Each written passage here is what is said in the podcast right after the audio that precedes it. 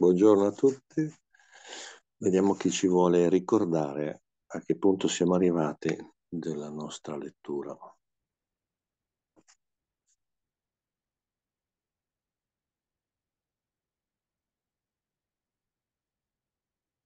Vedo Maria col microfono aperto. Vuoi dire qualcosa tu, Maria, o vuoi per caso che hai il microfono aperto? No, tengo il microfono aperto, stavo cercando di arrivare al punto. Ci sei arrivata? No. Ancora no.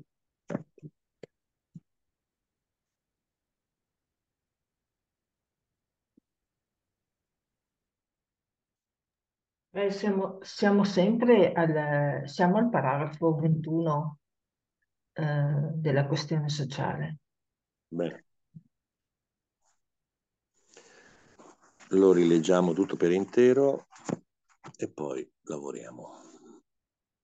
A meno che qualcuno non abbia subito prima di cominciare qualche cosa da dire, da ricordare, da domandare. Se no, potete mostrare le vostre manine che vogliono dire procediamo pure alla lettura. Eh, io avrei una cosa da ricordare. Eh, adesso, l'altra, adesso non abbiamo oh, come riferimento la registrazione, però quello che ricordo che mi è rimasto impresso dall'altra volta, dall'ultimo incontro, è, eh, sono le, cioè abbiamo parlato del- degli uomini senza io che poi non ho e, e Paola ha mandato le due conferenze. Grazie Paola che eh, me le sono rilette. E, e- e quello che, che- che subito eh, non è che sono senza io, ah non io, non umano. Questa è una precisazione che cioè, mi sembrava di aver capito dall'altra volta. E, e che ti chiedo, di cui ti chiedo conferma, cioè non, non è- non hanno un io umano. Cioè, mm, Eh, la domanda è, esistono degli io che non sono umani? Eh, eh, sì, appunto.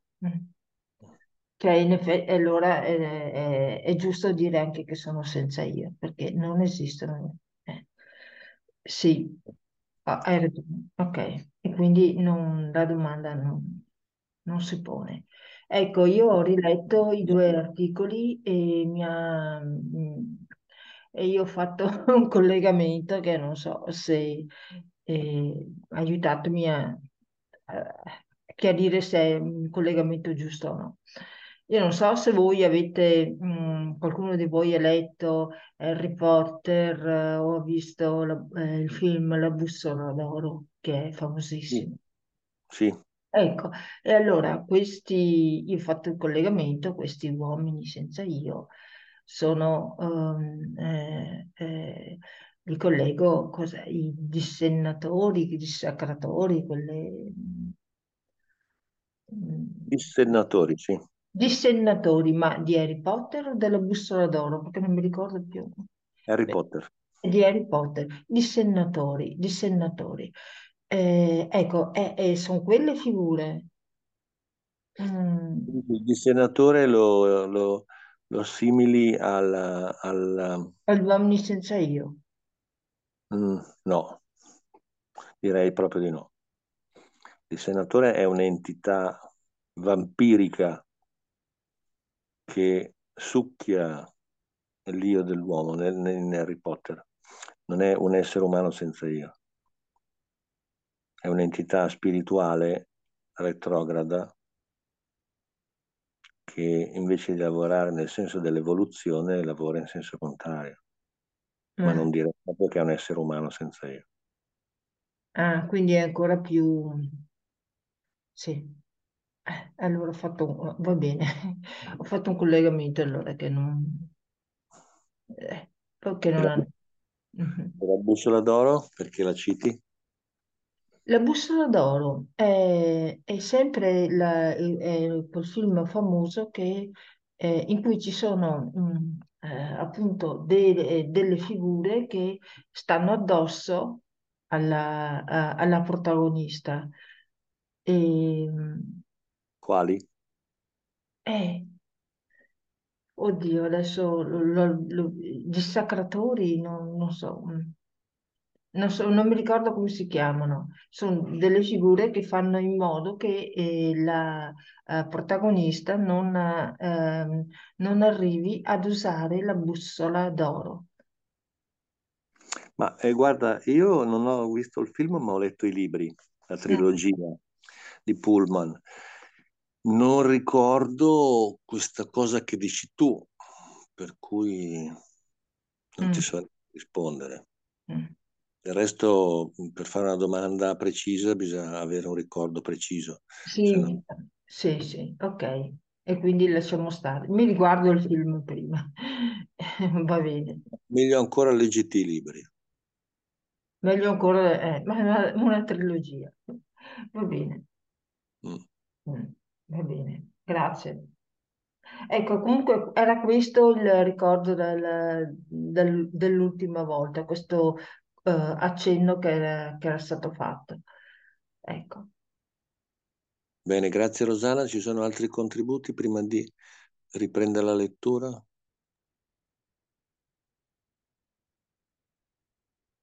Fabio, mi Prego. Eh, io non ricordo invece come abbiamo legato il discorso degli uomini senza io con il capitolo che stiamo affrontando. Forse perché poi mh, volevo riguardare e risentire, ma la registrazione non c'era. Non Mm. ricordo come siamo venuti in questa connessione. Qualcuno può aiutare Chiara?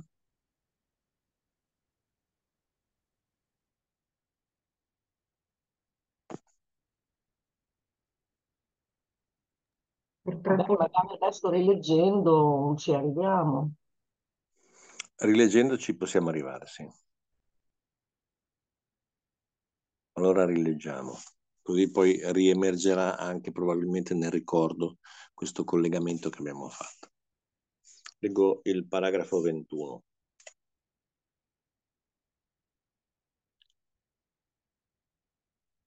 Quanto certo è questo, altrettanto vero è che in generale nessuna parte rilevante dell'umanità, nessuna casta o classe determina per cattiva intenzione le sofferenze di un'altra parte.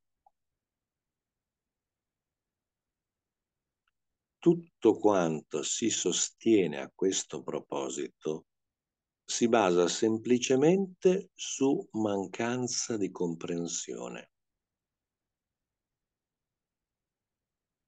Malgrado sia questa una verità ovvia, pure essa deve essere espressa, perché se anche queste cose sono facili da comprendere con l'intelletto, pure nella vita pratica non ci si comporta di conseguenza.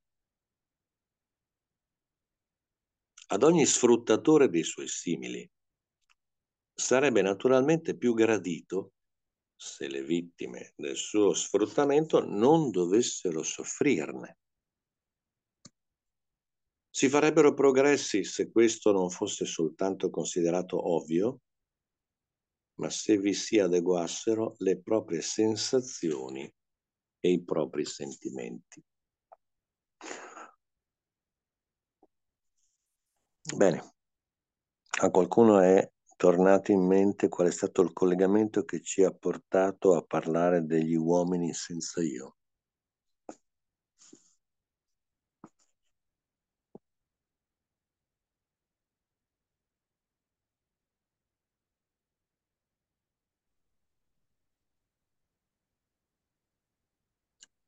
Credo che fosse nel, nel primo periodo quando appunto eh, Steiner parla della umanità, nessuna parte rilevante dell'umanità e poi va, de- propone delle categorie, nessuna casta o classe, eccetera.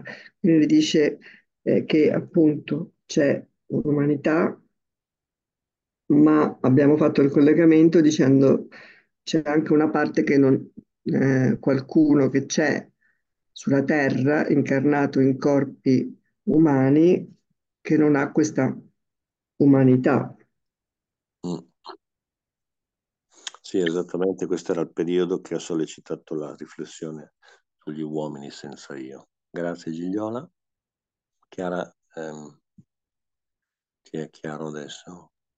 Sì, sì, adesso un po' mi ricordo. E ricordo anche che tu hai parlato di questa eh, determina per cattiva intenzione, eh, oddio, faccio fatica a spiegare. Mm, cioè anche la malafede, da un punto di vista di, di questi uomini senza io, ehm, alla fine diventa una buona fede, perché per loro è una- una- diventa una buona intenzione. Ho capito bene? Mm, Ho dunque, fatto confusione.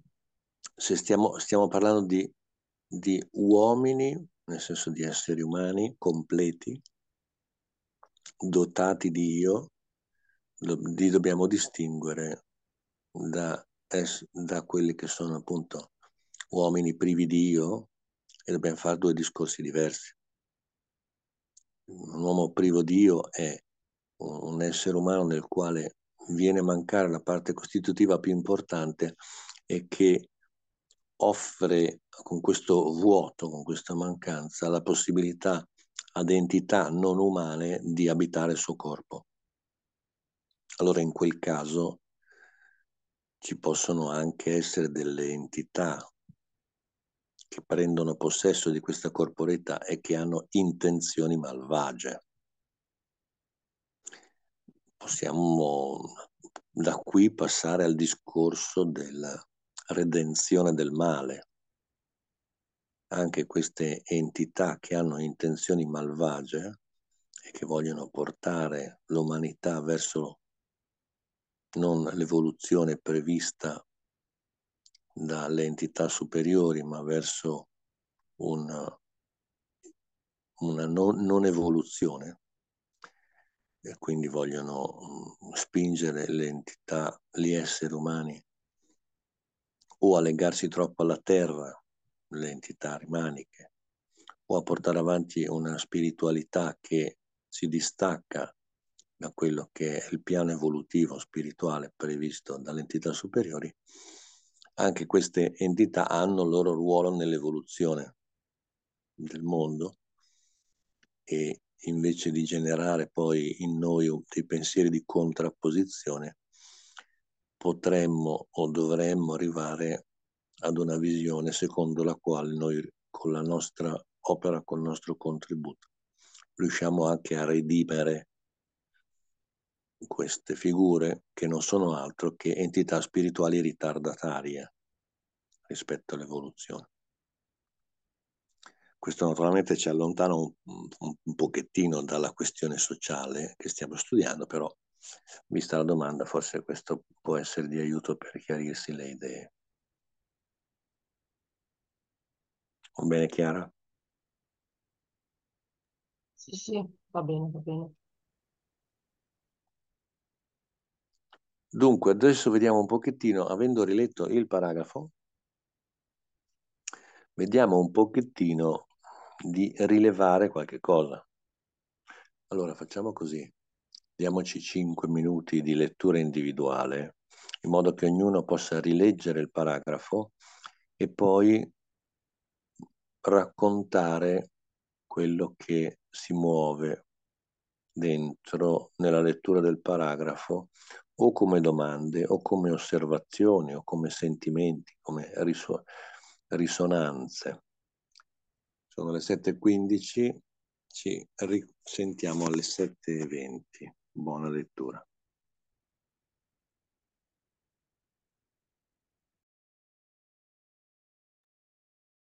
Ecco, vediamo allora di condividere anzitutto quello che avete sperimentato durante la lettura. Chi vuole eh, dirci qualche cosa?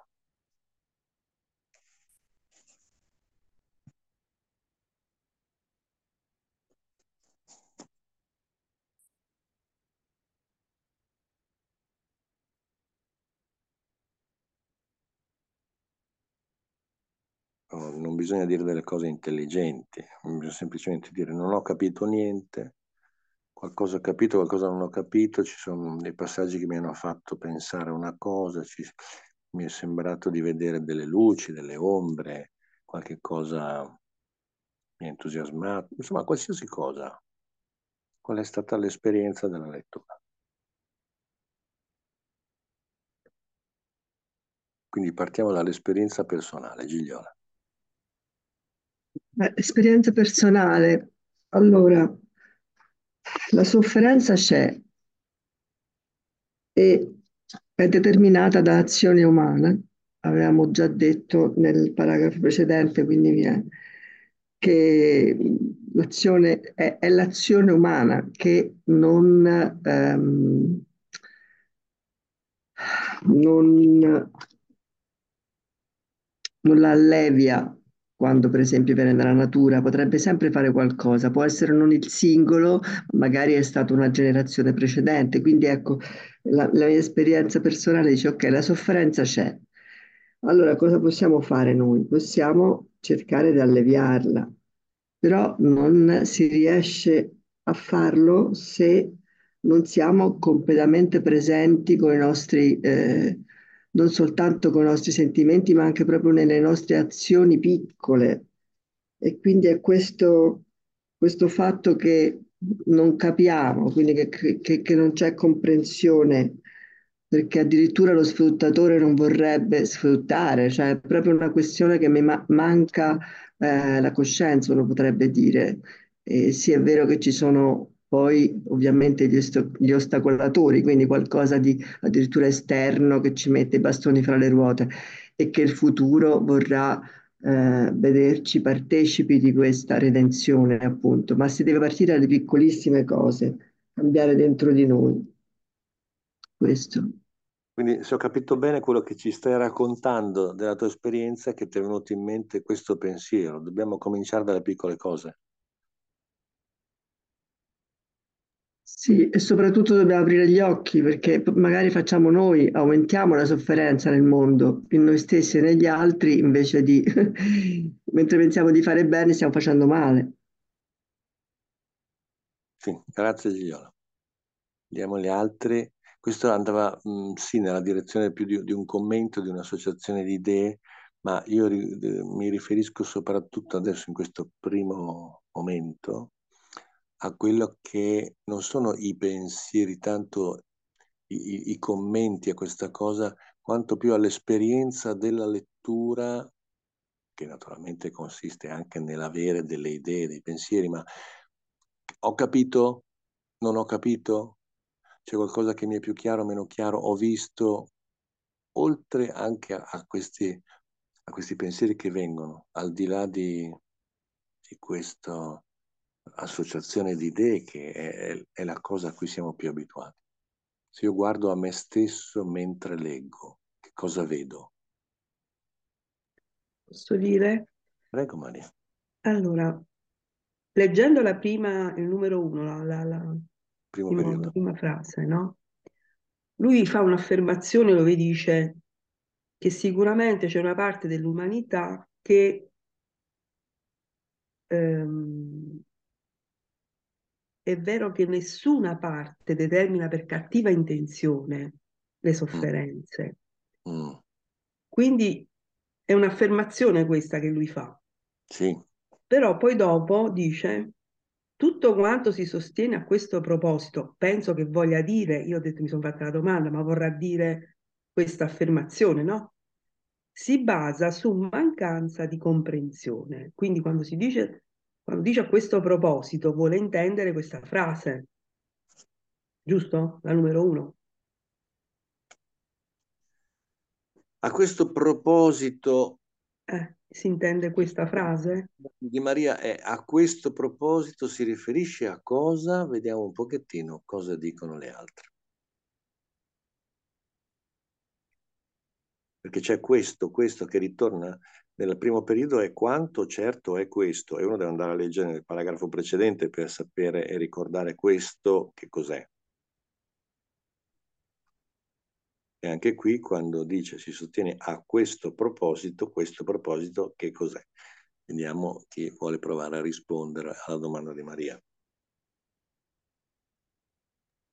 Anch'io ho inteso che a questo proposito sia riferito all'affermazione della- del periodo 1, cioè che nessuna casta o classe determina per cattiva intenzione la- le sofferenze de- dell'altra parte dell'umanità.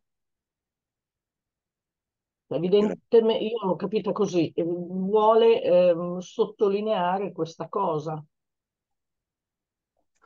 Dunque, se io devo, devo naturalmente tornare indietro al periodo 1 e chiedermi nel periodo 1 che cosa c'è e qual è il proposito a cui si riferisce Steiner nel periodo 2. Proviamo allora a smontare insieme il periodo 1 per dire quali sono i fatti di cui parla il periodo 1, non i giudizi. Quali sono i fatti che possono essere osservati nella vita nel mondo e quali sono i giudizi che vengono formulati rispetto a questi fatti nel periodo 1. Vediamo se riusciamo un po' a rispondere a questa domanda. Cosa vuole dire questo? Vuole dire che in un periodo ci sono tante parole una accanto all'altra, ma queste parole non si riferiscono tutte a dei fatti. Alcune parole si riferiscono a qualche cosa che potremmo lo stesso chiamare fatto, ma è piuttosto un giudizio. Supponiamo che qualcuno vada in giro per la strada e veda una persona che porta a spasso il cane. Questo cane compie una qualche azione per la quale il suo padrone lo sgrida e magari lo percuote. Questo è il fatto. Il giudizio è quello che passa nella testa di colui che ha osservato il padrone percuotere il cane e può pensare qualsiasi cosa. Può pensare, guarda che, che modo di trattare gli animali, oppure ha percosso il cane per un motivo assolutamente futile, oppure tantissime altre cose. Io tutto questo lo posso esprimere in un unico periodo e in questo periodo poi posso distinguere il fatto dal giudizio che viene formulato su questo fatto. Stessa domanda possiamo farci rispetto a questo periodo 1. Lo rileggo, dice, quanto certo è questo, altrettanto vero è che in generale nessuna parte rilevante dell'umanità, nessuna casta o classe determina per cattiva intenzione le sofferenze di un'altra parte. La mia domanda, la ripeto, è in questo periodo quali sono i fatti, quali sono i giudizi? Posso provare io? Allora, se, quando dice quanto certo è questo, si riferisce al precedente, al paragrafo 12, no? Del precedente. E Certo, qui il fatto è che non è il singolo, è tutta l'umanità artefice del proprio destino. e questo è un giudizio. No, questo è un fatto. Il certo, io il certo lo vedo come giudizio. Quanto certo è questo? Cioè sta dando un giudizio. D'accordo, eh, mi, mi riferivo comunque a ciò che è presente solo in questo periodo, non ai riferimenti ad altro. Ok, in questo periodo è, secondo me il, la- il fatto è che una parte rilevante dell'umanità determina le sofferenze di un'altra parte. Il giudizio è la cattiva intenzione. Vediamo se possiamo guardare ancora meglio Mm. qual è il fatto che sta all'inizio di tutto questo. Prima, prima del giudizio, perché in quello che tu hai detto è vero che c'è un fatto, ma c'è già intessuto molto di giudizio. Cosa c'è all'inizio, all'inizio, all'inizio invece? Eh, C'è qualcuno che soffre. Questo, c'è la sofferenza. All'inizio c'è- di, di tutto c'è la sofferenza. Poi c'è una domanda che riguarda le cause di questa sofferenza. Quindi poi c'è la formulazione di un giudizio rispetto all'origine di queste cause. Ecco, ehm, se noi ci abituiamo a distinguere in questo senso quello che leggiamo, facciamo una grande cosa, perché poi possiamo mettere in ordine gli elementi che costituiscono il periodo e vedere, leggendo, quello che è la vita. All'inizio abbiamo le sofferenze di una parte dell'umanità. Poi abbiamo qualcuno che si domanda a che si devono queste sofferenze? Qual è l'origine di questa sofferenza? E che comincia a pensare al, al rapporto che c'è tra le persone che soffrono e altre persone, altri membri dell'umanità. E quindi vede che ci sono delle persone che infliggono delle sofferenze a un'altra parte dell'umanità. Se io sono multimiliardario, intorno a me vedo delle persone che non hanno di che mangiare e dico ma non è un problema mio e continuo magari a portare avanti la, la mia iniziativa sfruttando i lavoratori.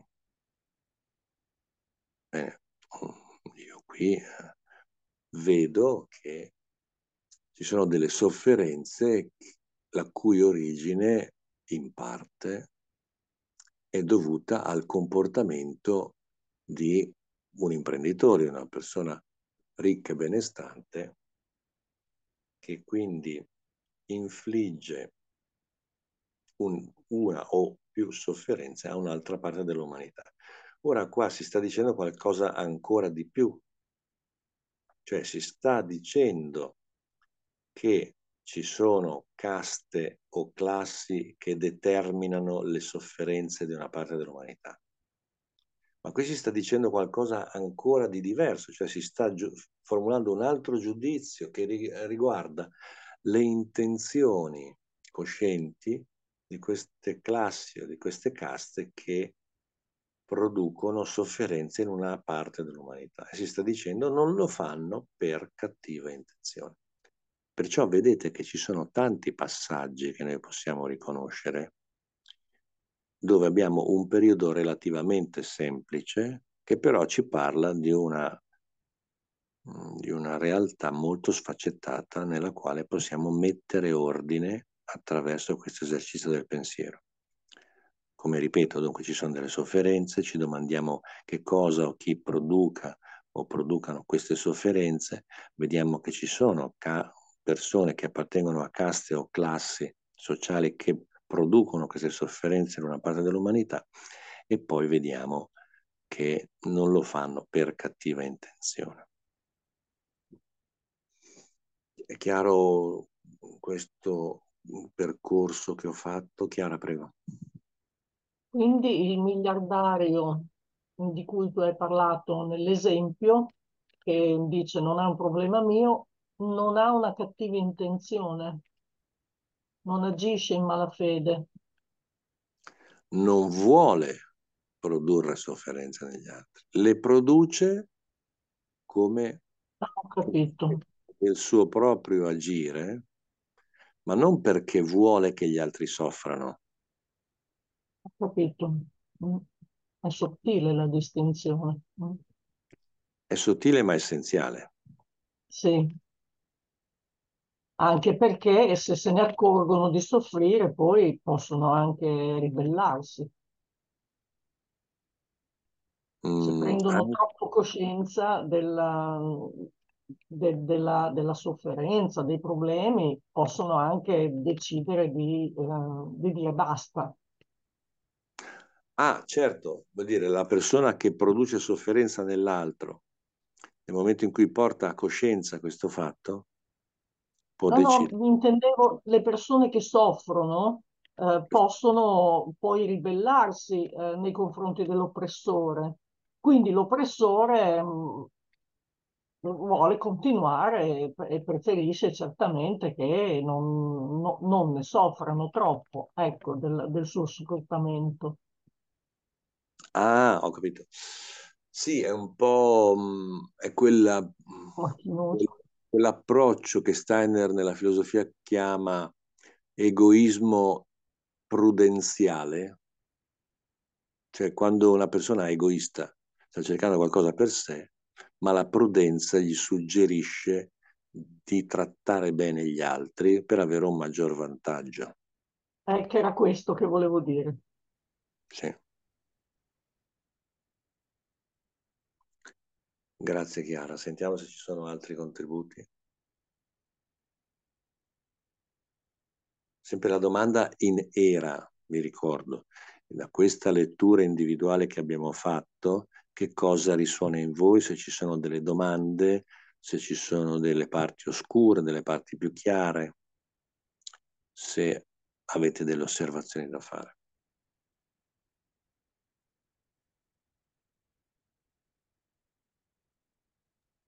Eh, eh,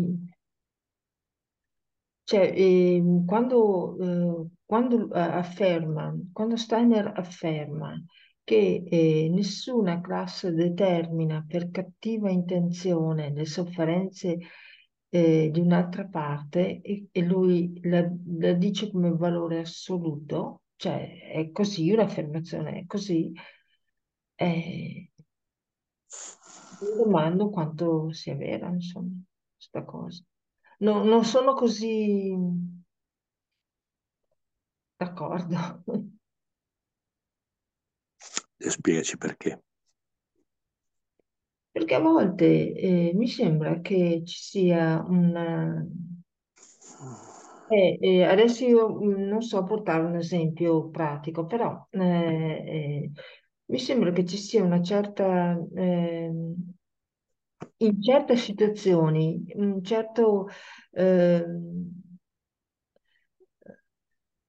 Adesso non posso dire godimento eh, a, so- a far soffrire, ma perché è troppo forte, ma come mm, mm, la trascuratezza. mm, Eh, eh, bisogna usare le parole giuste perché se parli di trascuratezza è un conto, se parli di godimento nel far soffrire gli altri è un'altra cosa. No, E allora dai, è, è- è- intendo è più trascuratezza, cioè io fa- quando si fa una cosa si tra- trascura di eh, se si fa soffrire qualcun altro o no, si, si trascura di considerare ehm, se la propria azione eh, fa soffrire. mm, Eh, stai sì, dicendo con parole tue quello che abbiamo appena letto in Steiner. come scusa? Stai Che- dicendo con parole tue mm, quello che abbiamo letto in Steiner. Esattamente la stessa cosa stai dicendo. mm, eh, vabbè. Se tu mi dici io vedo delle persone che mi danno l'impressione di godere nel fare il male agli altri e quindi lo fanno con intenzione di far male, questa è una cosa ben precisa. No, no, beh, questo no, no, Se ok, tu mi parli trascuratezza, stai ribadendo il concetto che abbiamo appena letto. sì, è vero, mm, è vero. E, e allora forse, eh, forse che ehm, come aggiunta, come commento, posso dire che veramente la trascuratezza è, ehm, è molto elevata, è, è salita di livello, ecco, rispetto al passato. Ci si veramente si, si trascura di considerare quanto un'azione può far soffrire un altro, Mm, può far soffrire le altre persone. Mm, E Steiner mh, ripetutamente parla di questa questione. Possiamo anche parlare della mancanza di interesse per l'altro. È un compito per il futuro, tornare a sviluppare interesse per l'altro. Vi segnalo a questo proposito la trascrizione di un seminario tenuto da Karl Martin Dietz nel 2014 che è stata pubblicata dall'editrice Novalis di Milano. E il titolo di questa dispensa, di, questo, di questa trascrizione è L'incontro con l'altro, in cui Steiner parla proprio, Dietz che riporta citazioni di Steiner, parla proprio di questa questione, della mancanza di interesse per l'altro e della importanza fondamentale di coltivare in noi questo interesse per l'altro per dare un contributo significativo all'evoluzione del mondo. Tra l'altro, se volete questa dispensa, eh, l'edizione Novalis ha chiuso, il centro arte medica, che era sede dell'edizione Novalis a Milano, ha chiuso e quindi trovate tutti i libri che sono della Novalis, quello che è ancora disponibile presso l'editrice antroposofica di Milano.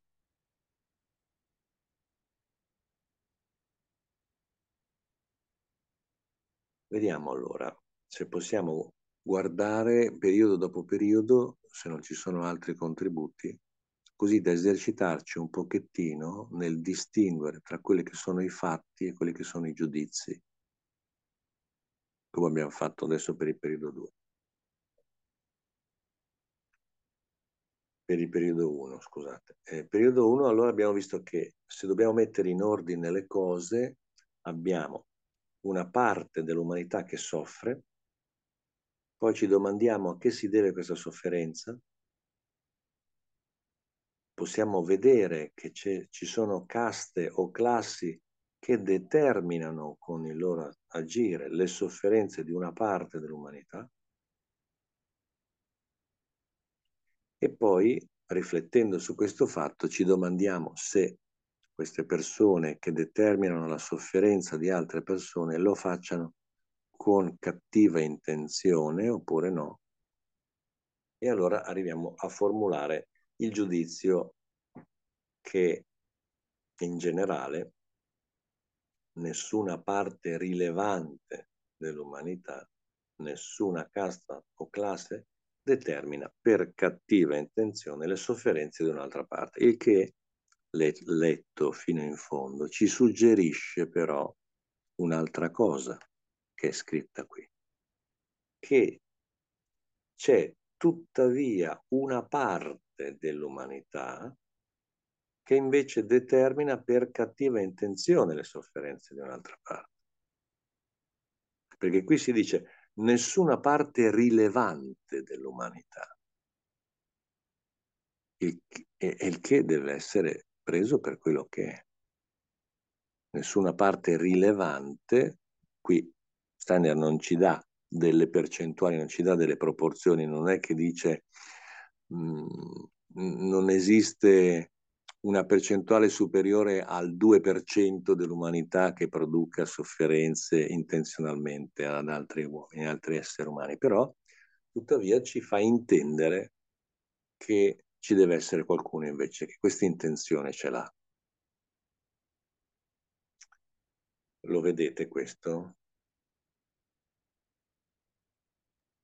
Ah, ecco la chiave, la parola rilevante che io non avevo rilevato, per esempio. È importante questa distinzione.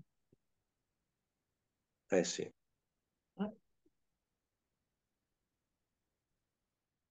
eh questa, queste sono le parole, bisogna guardare tutte le parole, come, come dicevi, tener conto di tutte le parole. È questo che anche, anche adesso, anche a me adesso si è chiarito. Certo, non dobbiamo farci sfuggire nessuna parola. Ora, io non ho sott'occhio il tedesco, quindi andrebbe verificato naturalmente nel tedesco. Mm, mi pare però così di ricordare mm, che, che, qui la traduzione è, è corretta e che cioè possiamo legittimamente pensare quello che ho appena espresso. Bene, e allora ci rimangono naturalmente delle domande a cui Steiner qui non dà risposta. Ci, lascia, ci fa pensare che qualcuno abbia cattiva intenzione, però in generale nessuna parte rilevante dell'umanità. E qui appunto allora Steiner vuole che noi rivolgiamo i nostri pensieri alla maggior parte dell'umanità, che è fatta di persone che soffrono, di persone che infliggono sofferenza senza farlo con cattiva intenzione.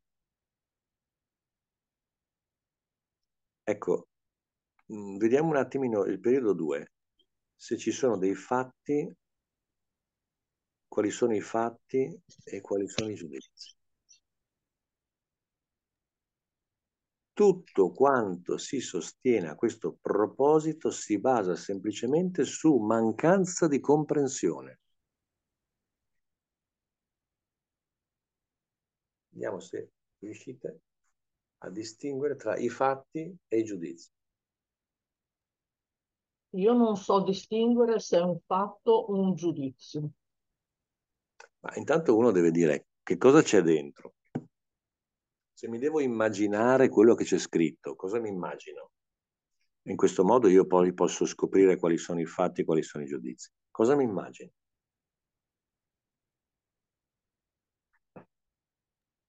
Ci immaginiamo delle persone che parlano di questioni sociali e, ehm, E affermano qualcosa. e affermano qualcosa, sì, non so cosa. Cosa? Bene, questo è il fatto. Quello che io mi posso immaginare è il fatto, per cominciare. Mi rappresento delle persone che parlano sostenendo delle tesi a questo proposito. Questo è il fatto. Qual è il giudizio? che si basa su mancanza di comprensione, questo è il giudizio. Certo. Non ho capito.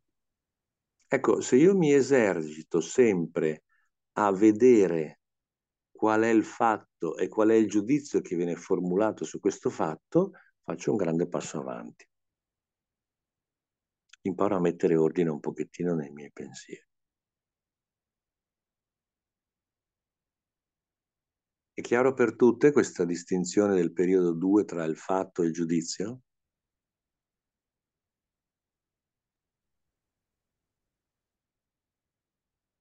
Eh, sì, ho visto Lidia aprire e chiudere il microfono, forse volevi dire qualche cosa. Eh, no, no, eh, è chiaro, solo che è successo qualcosa Vabbè. eh, qui, in questo meccanismo. Ok. Vediamo il periodo 3, che è un periodo complesso, dove ci sono diverse frasi coordinate tra loro. Malgrado sia questa una verità ovvia, pure essa deve essere espressa. Perché? Se anche queste cose sono facili da comprendere con l'intelletto, pure nella vita pratica non ci si comporta di conseguenza. Ora proviamo a fare un esercizio di sintassi e scomponiamo questo periodo complesso nelle sue parti semplici. Quali sono le frasi che possiamo, che possiamo staccare? Se noi invece di scrivere un unico periodo con tante frasi coordinate volessimo scrivere le frasi una dopo l'altra, da, da quale cominceremo?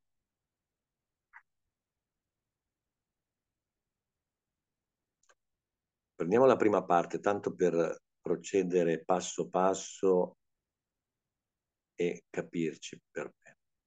Beh, eh, Scusami ecco. un secondo. Il periodo comincia, malgrado sia questa una verità ovvia, all'interno di, queste, di questa prima parte. Qual è la frase di senso compiuto che noi possiamo isolare? questa è una verità ovvia. Benissimo. Quindi possiamo prendere la frase e esprimerla semplicemente così. Questa è una verità ovvia, punto. Volevi dire qualcosa, Rosanna, prima? No, no, no, no, volevo dire che la- va bene così. Bene. Quindi questa è una verità ovvia. Una frase. Vediamo se riusciamo a vedere dopo la virgola, pure essa deve essere espressa. Se io volessi esprimere lo stesso pensiero con un'altra frase, la prima frase è questa è una verità ovvia, punto. Ora esprimo un'altra frase. Essa deve essere espressa. Sì, però se la devo mettere in relazione alla prima frase ci Ah. manca Cosa? No, ciò nonostante deve essere espressa. Sì, però questo vorrebbe dire che ci lascio la virgola. Se io invece dico, questa è una verità ovvia, punto. Adesso comincia un'altra frase. Ciò nonostante deve essere espressa, se lo dico così, quel ciò nonostante fa da congiunzione. E allora, appunto, cioè, questa è una verità ovvia, appunto, cioè, eh, esprimiamola, ma esprimiamola, comu- esprimiamola comunque, punto. Eh, Una proposta. Vediamo se qualcuno ha un- un- un'altra proposta.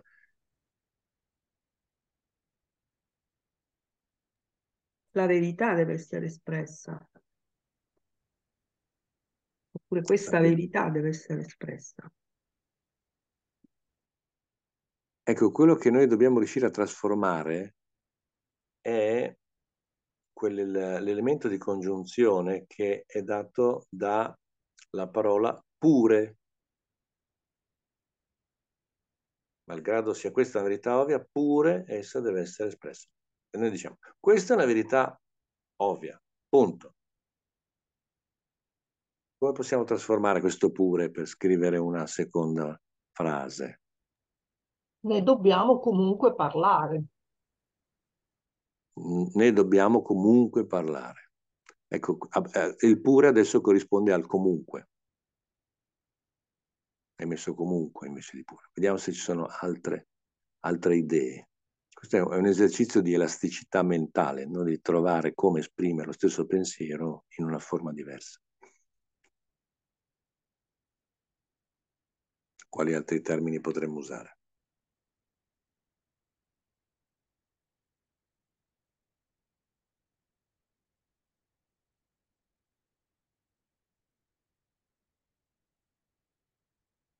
Non vi viene in mente altro?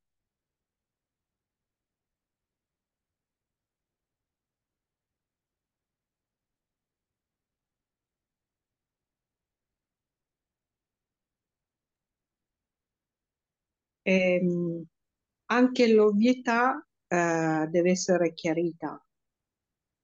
Anche l'ovvietà deve essere chiarita. Un'altra proposta. Bene, ecco, questo è un esercizio importante perché ci consente di partire dalla comprensione del pensare per scendere dal piano del pensare al piano del linguaggio. Se avete presente i sensi superiori, noi nei sensi superiori abbiamo senso dell'udito, senso del linguaggio, senso del pensiero e senso degli altrui. Allora, queste cose possiamo imparare la memoria per ripeterle. Quando uno dice quali sono i sensi superiori? Ah, i sensi superiori sono udito, linguaggio, pensiero e altrui. Bene, ho imparato, lo so. L'altra possibilità, quella importante, è di ricondurre alla nostra esperienza questa che possiamo chiamare la dottrina dei sensi e dire, ah ecco qui io mi sto esercitando a passare dal, da, da un pensiero, che quindi devo percepire chiaramente, alla comunicazione di questo pensiero grazie al linguaggio, in questo caso il linguaggio verbale. Quindi abbiamo sentito alcune proposte, un'altra proposta potrebbe essere nonostante tale ovvietà, questa verità deve essere espressa. Un'altra proposta che non vuol dire che ce n'è una più giusta di un'altra, no? tanti modi per esprimere lo stesso pensiero. Vediamo di mettere a fuoco gli altri pensieri contenuti in questo periodo. Prosegue dopo la virgola, dopo che ha detto essa deve essere espressa, virgola perché se anche queste cose sono facili da comprendere con l'intelletto, pure nella vita pratica non ci si comporta di conseguenza. Se devo esprimere delle frasi semplici, che frasi scrivo?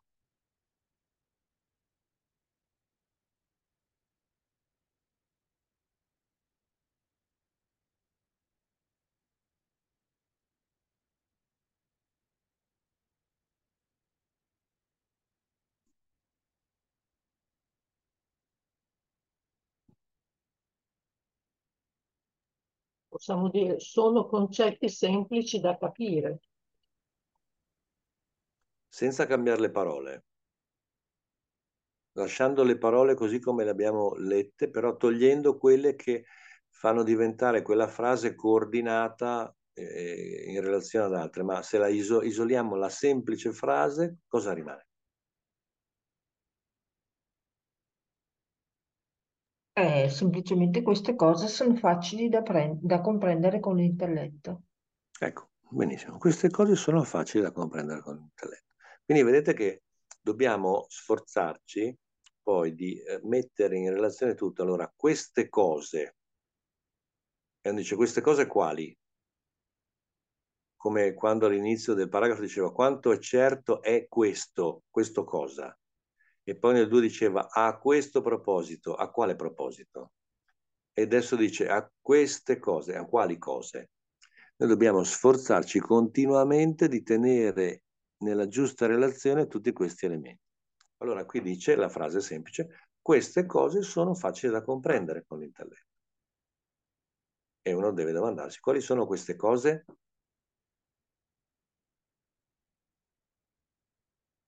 ma per, siccome mancano pochi minuti, prima di domandarci quali sono queste cose, vediamo l'ultima frase semplice, se la isoliamo, qual è?